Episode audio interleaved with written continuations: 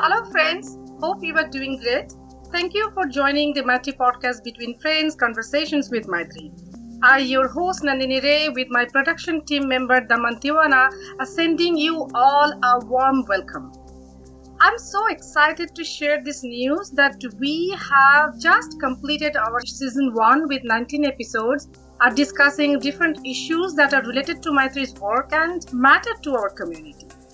You can find all these interesting episodes on SoundCloud, different podcast apps, and on YouTube. Search for Maitri Between Friends. Today, we are presenting the first episode of our second season. And in today's episode, we will be focusing on survivor stories stories of their journey, pain, resilience, and hope. We have two members from Yoni Ki Baat, Lakshmi and Preeti, joining us to discuss these very important issues.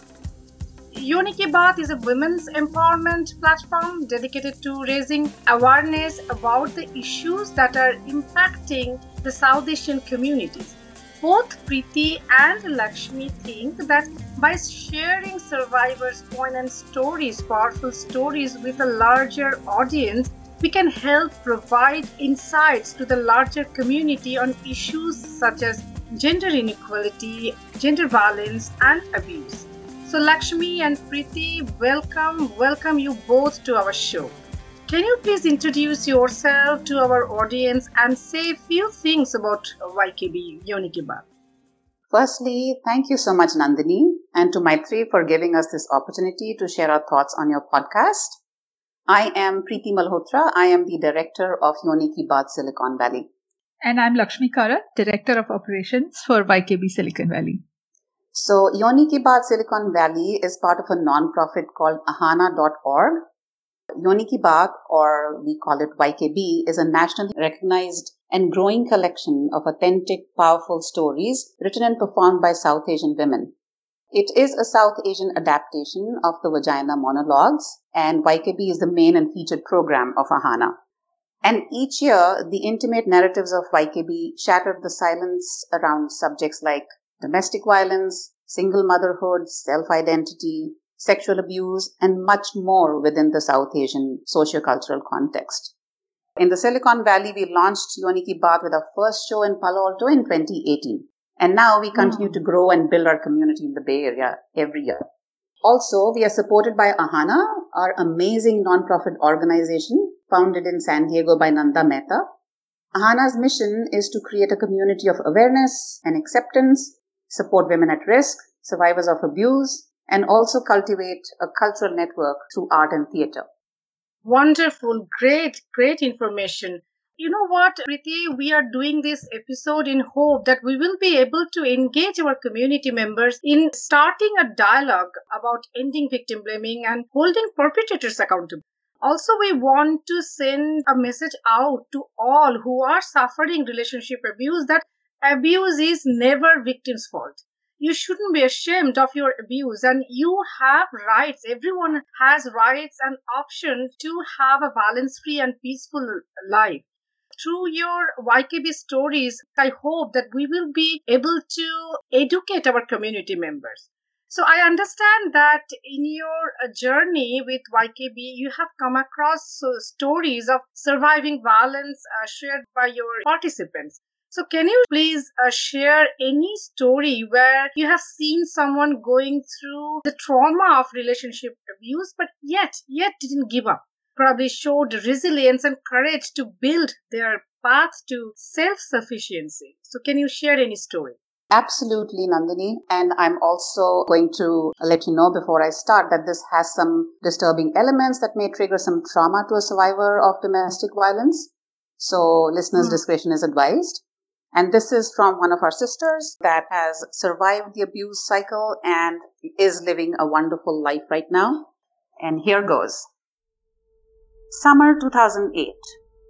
I'm finally an independent young woman with a kick ass job. Can't believe Dinesh and I have become so close. I am so lucky to have him around. We have the perfect Facebook life with an unending set of parties, concerts, and trips. Summer 2010. Dinesh loved the surprise party I hosted for him today. All his close friends and half of the city showed up. I had such a great time, but something keeps bothering me. He refuses to acknowledge me as his girlfriend in public. Every time I bring it up with Dinesh, he brushes it off, saying, Let's focus on having fun instead of creating problems. So I let it slide. We've been together for a year. Dinesh now controls everything in my life my expenses, my car, my social interactions. Our world revolves around his plan meeting the right people, planning the perfect life, and climbing the social ladder. I play along. What choice do I have? Spring 2013. It's been a week since Dinesh has moved in with me. I should be thrilled. But I'm not sure, especially after last night.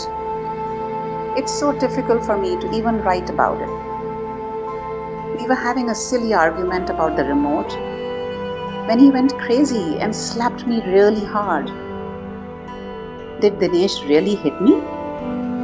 No, no, my Dinesh cannot hit me. But then he apologized. Of course, I had to forgive him. After all, he is going through so much. Fall 2013. I am so tired all the time and it's becoming hard to keep up. Last night we decided to relax and catch a movie at home. Dinesh just flew into a rage because I couldn't connect a cable to the TV. He shoved me against the wall and punched me in the stomach. Is this what they call domestic violence? Sitting in the bathroom, I look it up online. Wow, I'm a textbook case. How did I let this happen to me? Winter 2013. I don't know what triggers Dinesh's rage anymore. It could be anything, anytime. I am constantly walking on eggshells, trying to protect myself from the next attack. Last night he was in a bad mood after fighting with his parents. He yanked my hair and dragged me to the bedroom I had come to recognize Dinesh's outbursts, but this time it was different. He closed the door and hit me hard for nearly an hour with his leather slippers. His hands squeezed my throat. I couldn't breathe. Oh my god, I was going to die. I managed to kick Dinesh hard, run out, and lock myself in the bathroom, gasping for breath. I lay on the cold floor, shaking for God knows how long, while he kept screaming outside. I looked in the mirror and could not recognize the broken wretch in front of me, covered with bruises, tears streaming down her face. It was at that moment the fog of fear cleared. Don't give in. Get out. It's over. Winter 2013. I am not going to be another domestic violence statistic. I have been working with an attorney, a shelter, and my company to plot my escape. The hardest part has been lying to my parents that I am okay, but I can't afford distractions. I'm focused on my mission to get out. A happy new year it will be. January 2014. Today, I confronted Dinesh. I told him to get out of my apartment and out of my life, or I would call the cops. He broke down and pleaded, but I held steadfast. I am so proud of myself. I have done it. Dinesh is out for now. But when will I finally be free? It's been a year since I kicked Dinesh out. I am rebuilding my life with an army of friends, family, and counselors to support me. Dinesh tried very hard to contact me for the first few months. But with legal help, I have kept him at bay. The journey has been tough with post traumatic stress, the depression, and having to start a new life all alone. But the fear is slowly subsiding. The favorite part of my day is waking up and realizing nobody is out to get me and I am safe. Fall 2016. I was at a play today with my friends we were laughing really hard walking out of the auditorium as the lights came on. I lost my step and bumped into someone. Dinesh, the old terror gripped me for a second.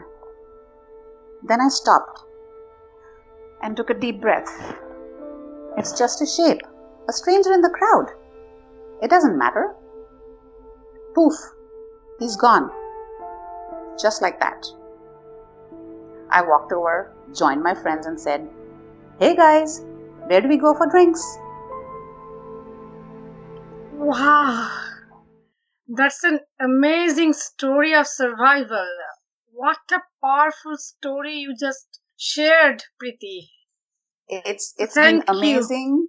It's been amazing to the, see the sisters' journey through everything and coming out so strong, and currently helping other people in similar situations. Thank you so much for sharing this story. I think many listeners out there, if they are suffering and they are, you know, scared that what will happen if I try to break the cycle of abuse, they will have some hope. So thank you so much. You have come across so many stories. Through these uh, stories, what are your insights about the cycle of violence that survivor face? So, Nandini, thanks for giving us the opportunity again today. And, uh, you know, I think after having spoken to several sisters about their journey and their way back, what we're understanding more and more is that there is clearly a cycle of violence and there are several stages. The first one, uh, I would say, is denial, where you start saying, This is not happening to me, there is no violence, and don't even acknowledge that there's violence in your life. So that's step one, denial.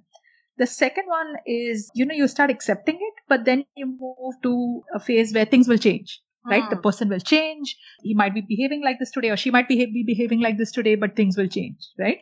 and a hope. Hope And the hope, will- yeah. yeah, the uh, abuser will change. Correct. The third one is where it starts moving into completely, it's my fault. What have I done wrong? How have I triggered the other person? Is it me? That's the crazy one in this situation. The fourth kind of stage we see is, you know, and that's when the first bulb starts coming on saying, I need to leave. Something is wrong with my situation. Not everybody is in this situation. Why am I kind of in this, right? That's the first kind of understanding of something is wrong. The fifth one we see is when, as we call it, shit hits the fan something happens that's really bad. People get badly beaten up, or they break limbs, or there's a death threat, or there's an attempt made on their life. And that's when kind of the person gets into, oh my God, now I need to escape the situation, right? So there is when, no way out. when they get scared for their own life or the lives of their children, probably, right? Correct. And that trigger could be uh, you're scared for your life, you're scared for the life of your children, or it gets to a point where there's no way back. You realize that your life is in danger. Then the next one is really, uh, and that's a situation where I see a lot of people actually make the move of leaving, where, you know, it kind of gets into a crisis mode and they leave. The next stage after they leave is called, uh, I would call it the aftermath, where it kind of sinks in that, oh my God, I'm alone, right?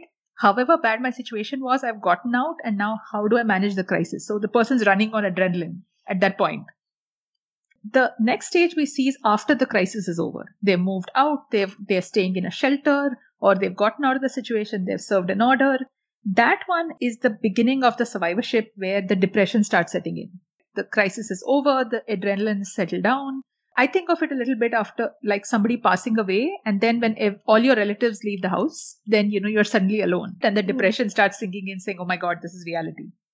The next stage we've seen is really the beginning of recovery. Slowly and steadily rebuilding your life, rebuilding an identity, realizing that there is a path forward, Reclaiming yourself. reclaiming your life, correct. And the last one that I see really would be where I call the person to be a survivor, where they're able to manage the situation. They have peace of mind after many, many years, possibly decades. And they're managing their PTSD. You know, the trauma is there, but it's being managed. And that's when I think really we see people coming up to us in YKB because then they really want to give back. They want to help others in the community. They want to share their voice. So yeah, so that's where we see this this cycle playing out. We also see the same cycles when we help our clients, and you have wonderfully described the path of DV survivors, how they transform their pain into power, anguish into action. So I'm sure people who are uh, listening uh, today and who are suffering a relationship abuse will get much strength and hope from this discussion that their life is not ending. They have hope, they have future. while I was listening to you, I was thinking that, you know, sometimes some people, they face roadblocks. For some people, it's not very easy to understand that it is okay, I can stay alone. So that kind of fear always let them, um, you know, stop seeking out help or going to the next step. So, can you share any story where someone faced roadblocks or barriers in breaking the cycle of abuse? And how did they overcome these barriers? I think we've shared some of the larger issues that come up and how people have overcome them. The first one, I think the largest one we see is the financial constraints, especially that we see is, uh, in, in an area like the Bay Area, which is really, really expensive. The first question comes saying, How will I feed myself? How will I feed my child? That's the first situation that prevents so many women from leaving. We have seen so many sisters who basically get into the situation and when they've broken out, I think one of the things that's really helped them is shelters and support organizations to even figure your path to kind of financial help. So, ah. so that's one. The the second one we've seen, which is a big, big barrier in many cases, has been immigration and people's immigration status. And we've seen stories of immigration status preventing people from running away. If, uh, you know, their children get abused, they get abused, and they keep taking it because of their immigration status. Yeah, right? many of our clients they told us that you know immigration status is uh, used as control mechanism. If you report that abuse, you will be deported, something like that. And an example we have is one of our sisters whose uh, passport was taken away you know she couldn't get in touch with her family and she couldn't even think about going back to india because she had no way to get a passport because the husband, the first thing he did was take the passport and lock it up. So that's something we definitely see. One thing I wanted to add here is seeking asylum. One of our sisters was forced to flee the homeland when she realized that her life was in danger and her children's life was in danger. Fortunately for her, she had family here in the US and she sought asylum here, worked tirelessly hard to rebuild her life it took a long time. You know, it was a lot of uncertainty where she wasn't sure that after all those grueling interviews for her and for her children and her extended family here, and hopefully everything matched and you know, she even told one of the immigration officers that I am being put through so much and I don't even know if there's light at the end of the tunnel. Whereas my husband was the one who was committing the crime, so to speak, and he gets away scot free while here I am and I am seeking shelter from you and trying to convince you that this is what I've been through. And if I am deported and forced to go back, I am very certain that uh, I will be killed. But she was fortunate enough that the government did a great job and she is actually living a wonderful life. She has uh, got a job similar to what she used to have in India and she's doing very well for herself. Oh, great. Yeah. The other situation that we've seen with some of our sisters is the spouse or partner threatening uh, taking custody of the children. One of them didn't give up. The husband tried to take the children away to India. But she was fortunate enough to have the support of an organization like Maitri, work with attorneys and other organizations, and she managed to have her children back. And right now, I think the children are permanently with her. She's a single parent now.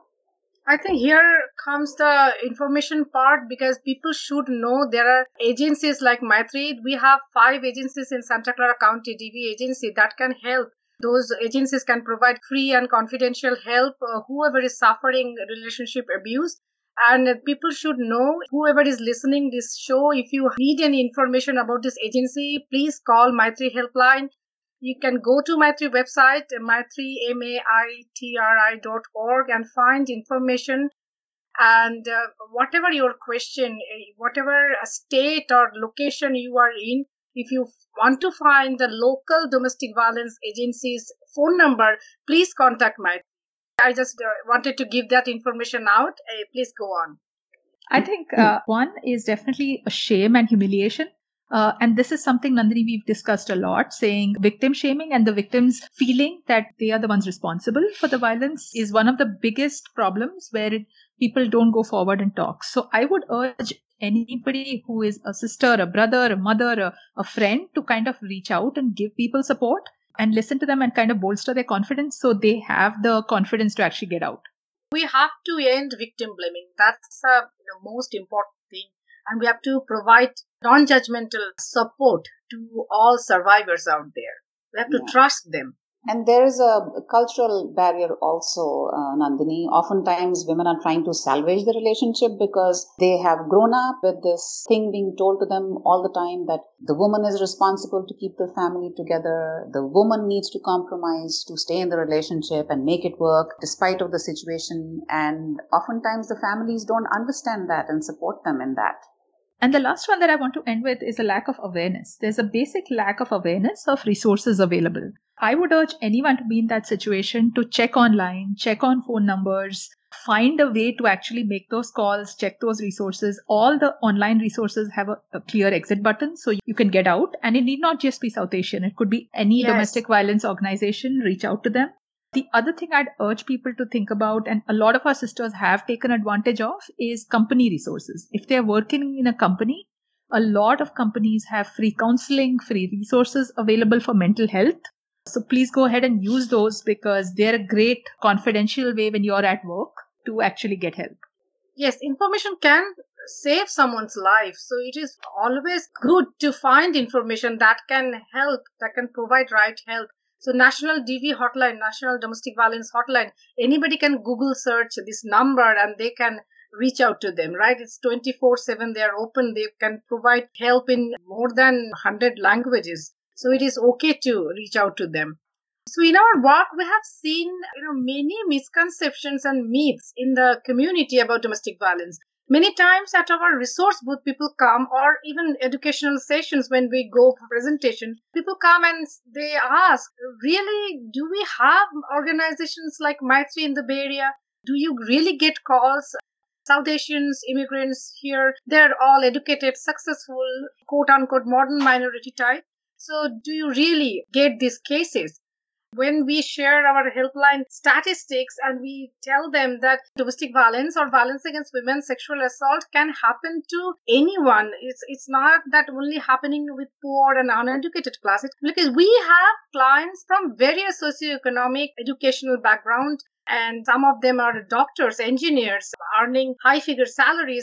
And some of them don't even have full degrees. Some are fluent in english uh, some are you know monolingual. Some have no visa status and some are uh, they're they're citizens here. So we have a mixed bag and it is it can domestic violence violence against women can happen to anybody. So, have you come across any such myth or misconception while collecting stories from your YKB sisters? Yeah, Nandini, we've come across several, and I'll just share a few here. One is the story that this doesn't happen to women who are educated.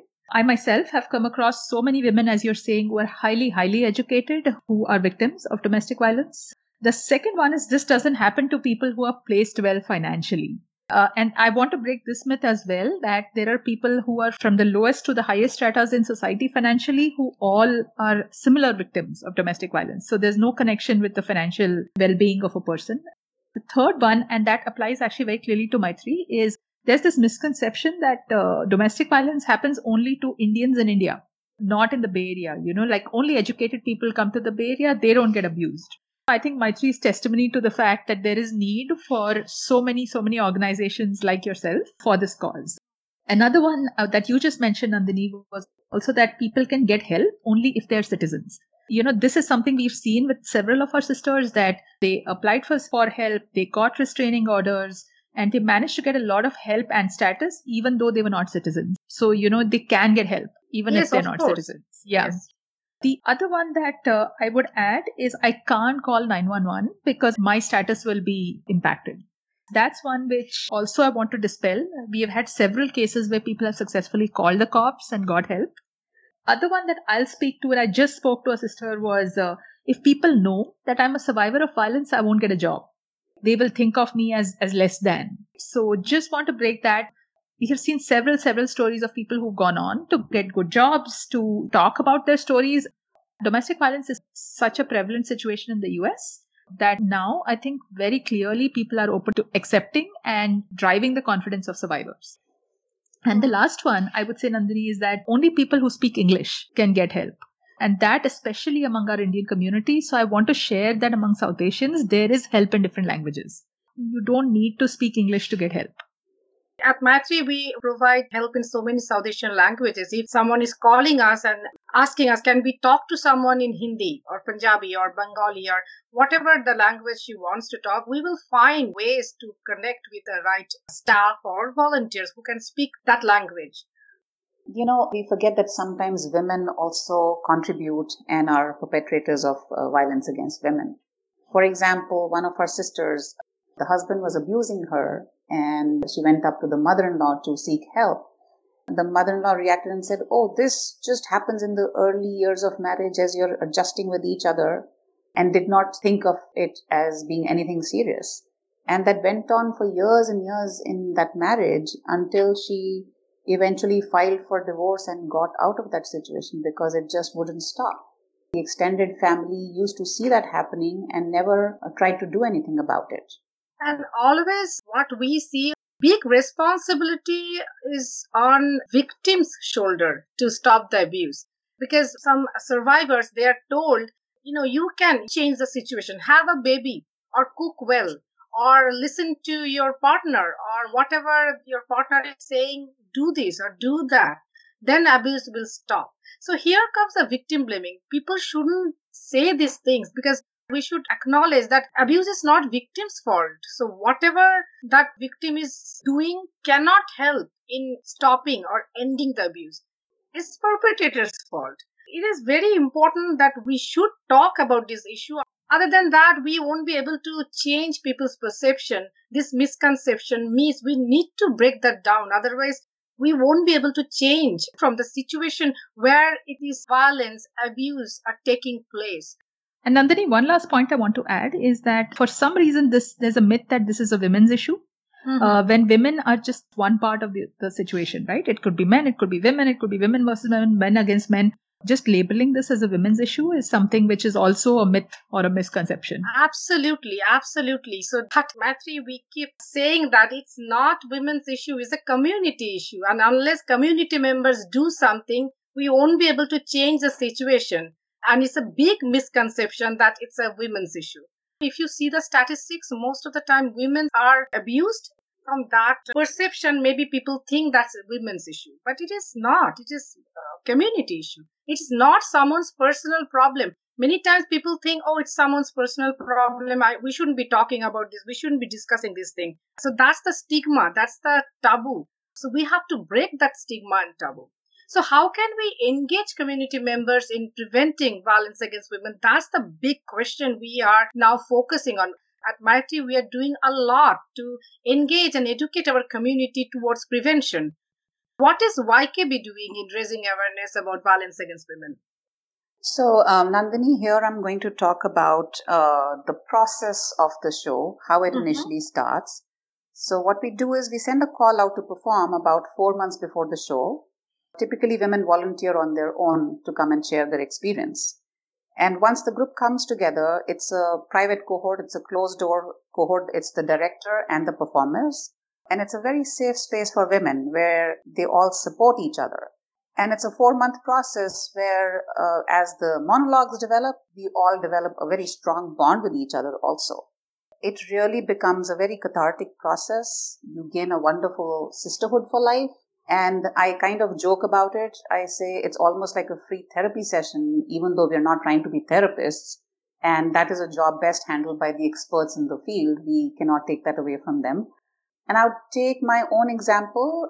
When I came to Yoni Ki Baat in 2013, seeing myself and others share their stories, it takes a lot of courage to perform your story in front of an audience, you know. Mm because you come from a place of uh, shame and fear and what will somebody think about me or what will happen to me after i share the story? Are they going to look at me differently? Am i going to be perceived as a weird person not the regular normal person? So the whole idea and the goal is to address very directly through our monologues the issues that impact women's lives. And uh, right now we're trying to keep it to the south asian societal context and sharing these stories of abuse or violence against women, for so long, this whole issue has been conveniently brushed under the carpet. Through our stories, we are hoping to influence a mindset towards understanding and compassion and actually taking action in our society. Great. And women in general also need to support each other, come from a place of understanding, not a mother telling a daughter, oh, you're in an abusive relationship. No, no, just go back. Try to settle in and figure out how you can adjust. He's your husband or he's your partner. Other women who do not understand this would sometimes say, you know, if this woman is in a violent situation, why did she not get out earlier? You know, yeah, that's that's a big question people should understand that people should focus on why the perpetrators are abusing not focus on you know why victims are not living so they yeah. are not living there could be a thousand reasons we are not in their shoes we don't know why they're not living and it is yeah. dangerous the statistics show that when women want to leave the abusive situation it's it's really dangerous situation for them so it is not easy people whoever not in their shoes may not understand that it is not easy. Our community should focus on the question why someone is abusing their partners or their family members. Yeah. And the format of our show is that the monologues are followed by a Q&A. That is where we see people being impacted by what we have shared. For an example, I would say once we shared a story of sexual abuse and we had a gentleman in the audience saying, you know what? My sister was sexually abused, but I never really paid too much attention to it. I want to know from you guys how I can support her. So just opening up that dialogue with the audience for progressive action. Or maybe there is someone in the audience who's going through a situation like that has, and has never spoken up and has never got help. So I think if we change a few people's mindset and create action from there would be wonderful. Yes, it is. Yeah, and Nandini, you know, we at YKB, we encourage survivors of violence to come forward to share their stories because unless you see role models around you, unless you see people who've gone over the other side, it's very hard to get the confidence to leave, to break that cycle, right? So we encourage as many women to actually, you know, be strong enough to, to share. And we provide the training the safe space the infrastructure for you to be able to because the more women talk about this i think the more uh, they can help others. Wonderful. And i'm seeing that ykb is doing a wonderful job and thank you kudos to you lakshmi preeti and your team for working on this issue. And do you want to share anything else? I think uh, my final thoughts are let's break the stereotypes together and let's bring the community together. And i'm thankful for partners like Maitri who uh, you know we create the awareness but i think we need a, a, we are basically very very kind of coexistent with organizations like yourself which then provide the support. Yeah. As you know maitri started in 1991 almost 30 years back in our work we have realized that crisis intervention is not enough we need to focus a lot on prevention unless we stop the wounds uh, to happen in the first place we will keep doing the bandage on the wounds. So it is very important to talk about prevention. So thank you, Preeti and Lakshmi, for this wonderful discussion. Through your YKB stories, you focused on how one can reach to a turning point and finally reclaim their self identities. That is wonderful. And I hope all our listeners will think about these issues deeply and they will support survivors and they will take part in creating a society where all relationships will thrive on equity, dignity, and compassion. Before we part for today, I just want you to keep in mind that if you are abused by someone you trusted, you loved, then it is never your fault and you don't have to suffer in silence. Help us out there. Call any agency like Maitri you are strong enough to break the shackle of abuse and reclaim your self identity. We are ending this episode with a powerful survivor story to give hope to many out there who are still suffering from relationship abuse. Believe in yourself. You can rise again. Yes, you can do it. My name is Stuti. I was very young when I got married but I hoped it would be the fairy tale life that every girl dreams of. I came from a loving home in a small town in North India and believed all marriages were either made in heaven or in Bollywood films. My husband was initially very quiet and uncommunicative, but soon the brooding gave way to coldness, humiliation, and repeated physical assaults. I never knew what would set him off.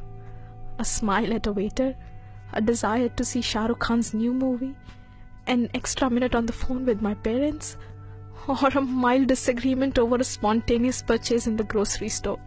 My in laws supported his behavior, even instigating him occasionally with complaints about my family. It was ironical how the same man who taunted me repeatedly about my ugliness suspected me of having affairs with all his friends. I was confused and frightened. Should I dress well to make him happy, or should I dress to blend in, to make myself invisible? Slowly, I lost confidence and started seeing myself through his eyes, behaving in confusing and contradictory ways in an attempt to stay safe. My erratic behavior made me a butt of jokes. I became a social recluse. His threats had found their mark. I was convinced he could have me jailed or deported.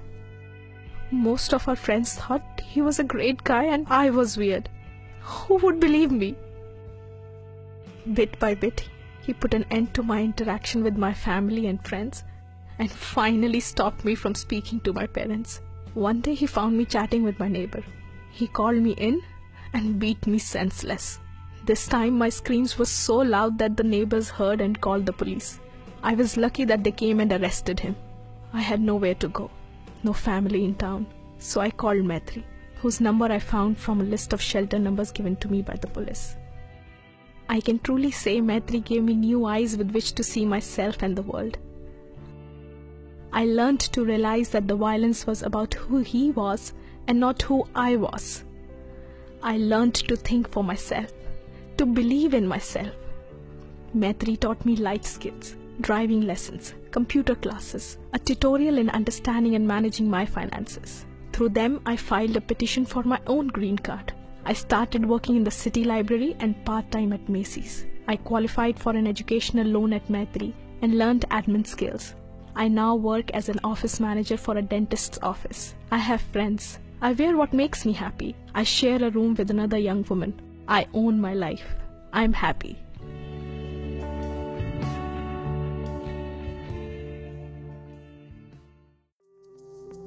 I'm your host Nandini Ray signing off today, but we will keep talking about these issues over and over unless we engage all individuals out there in preventing violence against women.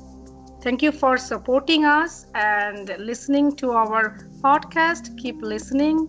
We will come back with a new episode. Till then, stay safe, stay happy. Bye. This show is for informational purposes only and is not to be construed as legal advice. Always consult an attorney for legal advice. Views expressed by guests of the radio show are individual opinions and not endorsed by Maitri.